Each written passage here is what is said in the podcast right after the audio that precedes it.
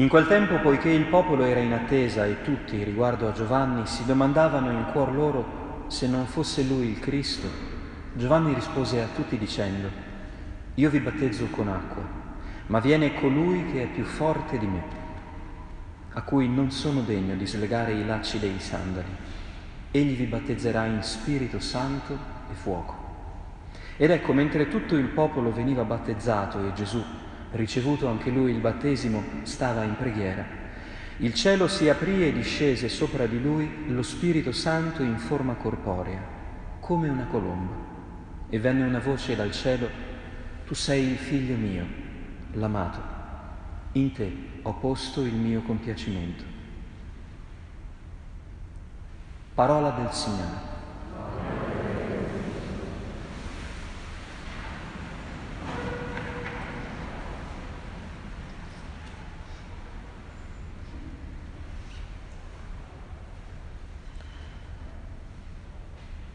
Questa festa del battesimo del Signore con cui si chiude il tempo di Natale, come abbiamo ascoltato dalla liturgia, ha una grande ambizione, quella di essere una parola gridata al nostro cuore che ci vuole dare consolazione.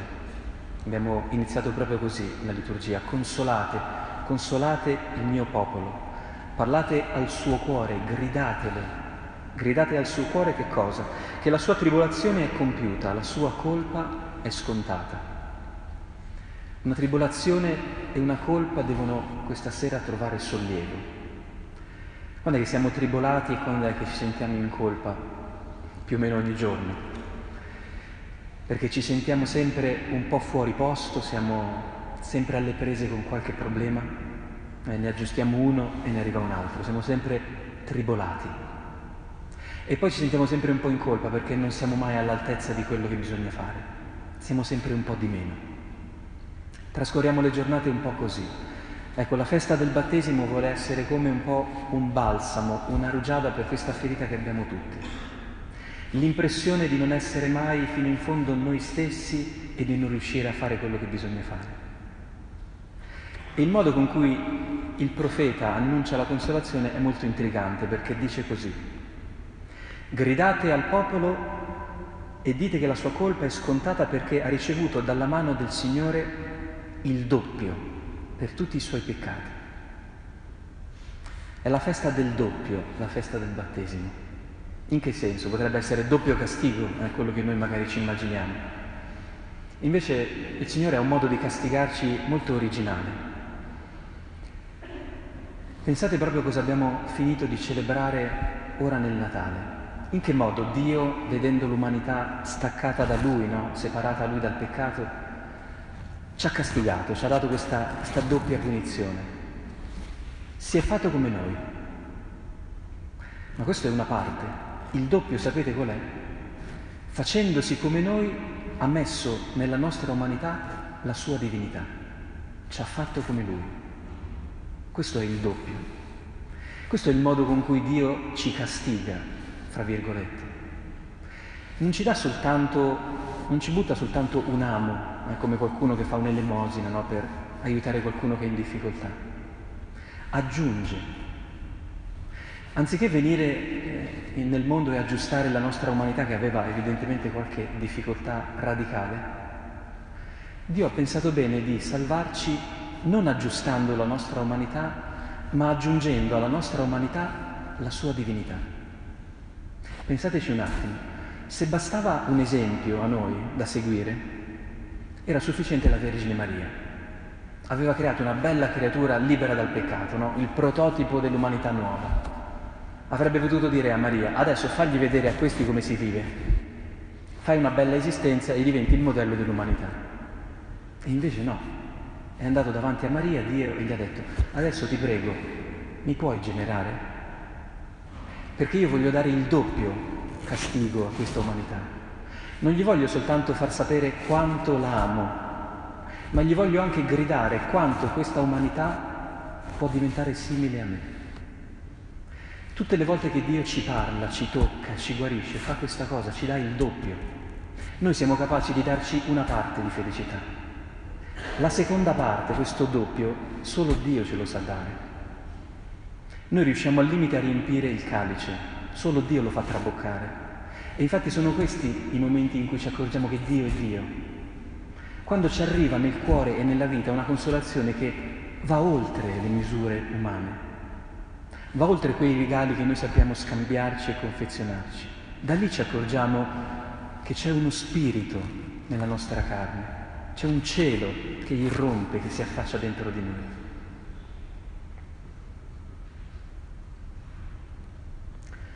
Ora, in che modo tutto questo è avvenuto nel, nel, battesimo, nel battesimo di Gesù? Si racconta nella scena del battesimo che Giovanni annunciava la venuta di qualcuno più forte di lui. Quando arriva Gesù, in realtà non avviene quello che Giovanni aveva annunciato, egli vi battezzerà in Spirito Santo e fuoco. Avviene soltanto il fatto che Gesù vive anche lui il battesimo. Il modo con cui il Signore ci dà questo doppio, cioè ci fa il regalo della sua divinità, è un po' particolare, lo dobbiamo capire bene. In che modo Gesù ci ha spalancato questa possibilità di diventare simili a Dio? Facendoci vedere in che modo noi possiamo vivere la nostra umanità.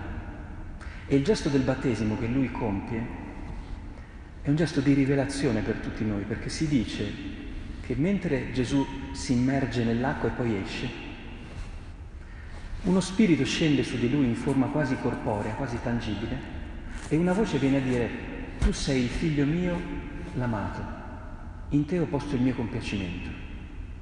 Traduzione, tu sei figlio, tu sei amato e mi vai bene così, ai miei occhi sei bello in questo modo. Ecco, questo è il modo con cui si è aperta per noi la possibilità di diventare come Dio, capendo che se noi accettiamo la nostra umanità, cioè se noi ci accorgiamo di essere amati, come è amato il figlio che si è fatto come noi, allora possiamo anche noi accettare il destino di dover diventare figli di Dio, come Lui è. Perché la voce che stabilisce questo amore è quella del Padre, è quella di Dio. Ora se la proposta di diventare come Dio fosse quella di un Dio perfettissimo che sta in cielo, ideale, capite che saremmo di nuovo di fronte all'ennesimo ideale.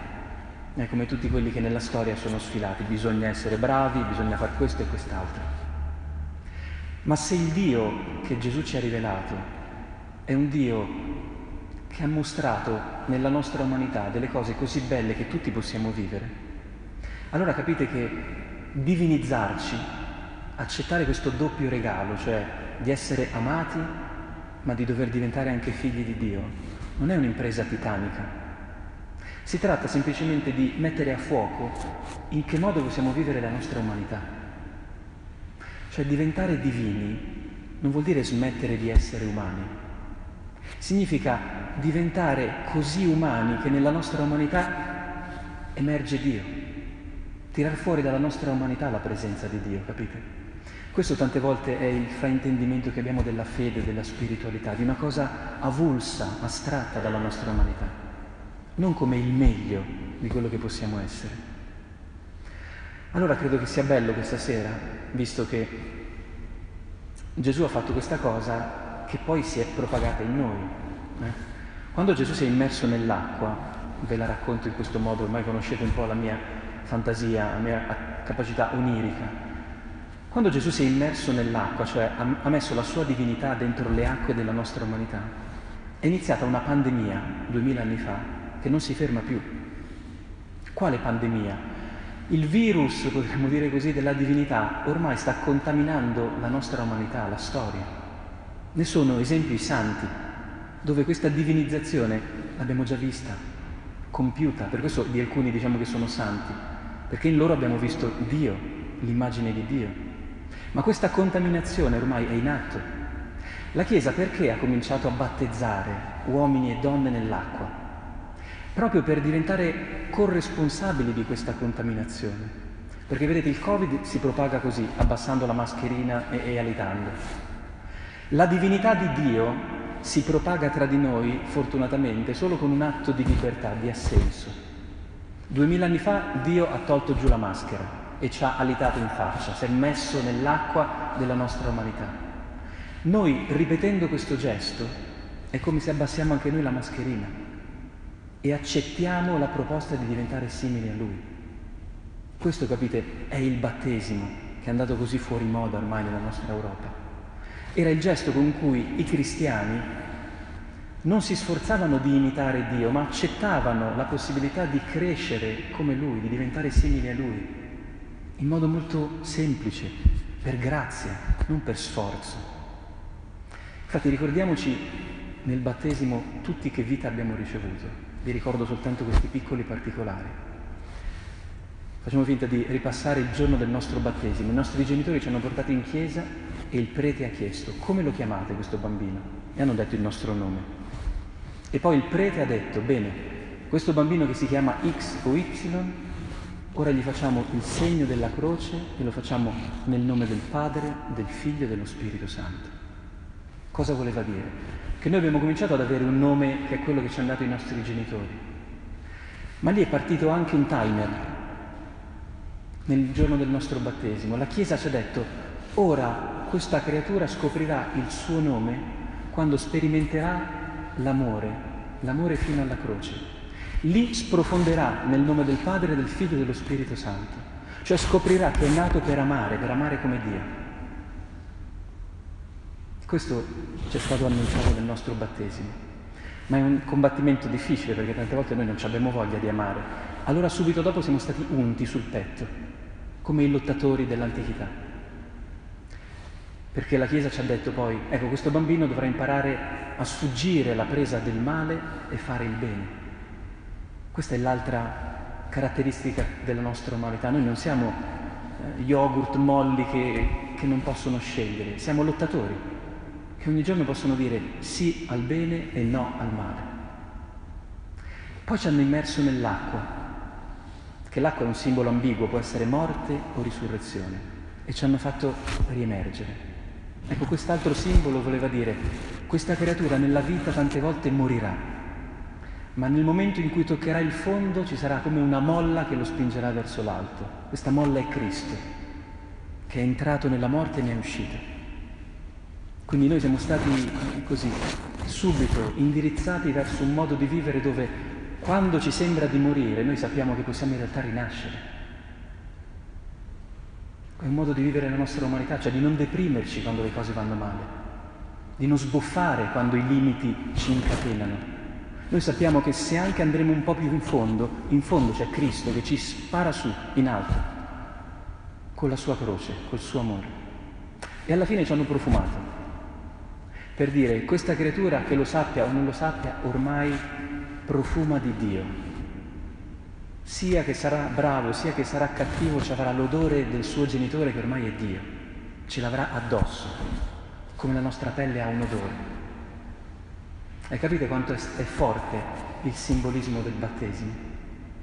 Allora ecco, in questo giorno io credo che dovremmo tutti, visto che siamo anche all'inizio dell'anno, rispolverare bene il giorno e la memoria del nostro battesimo. Lo sapete il giorno del vostro battesimo? Qualcuno magari non lo sa nemmeno andate a riscoprirlo.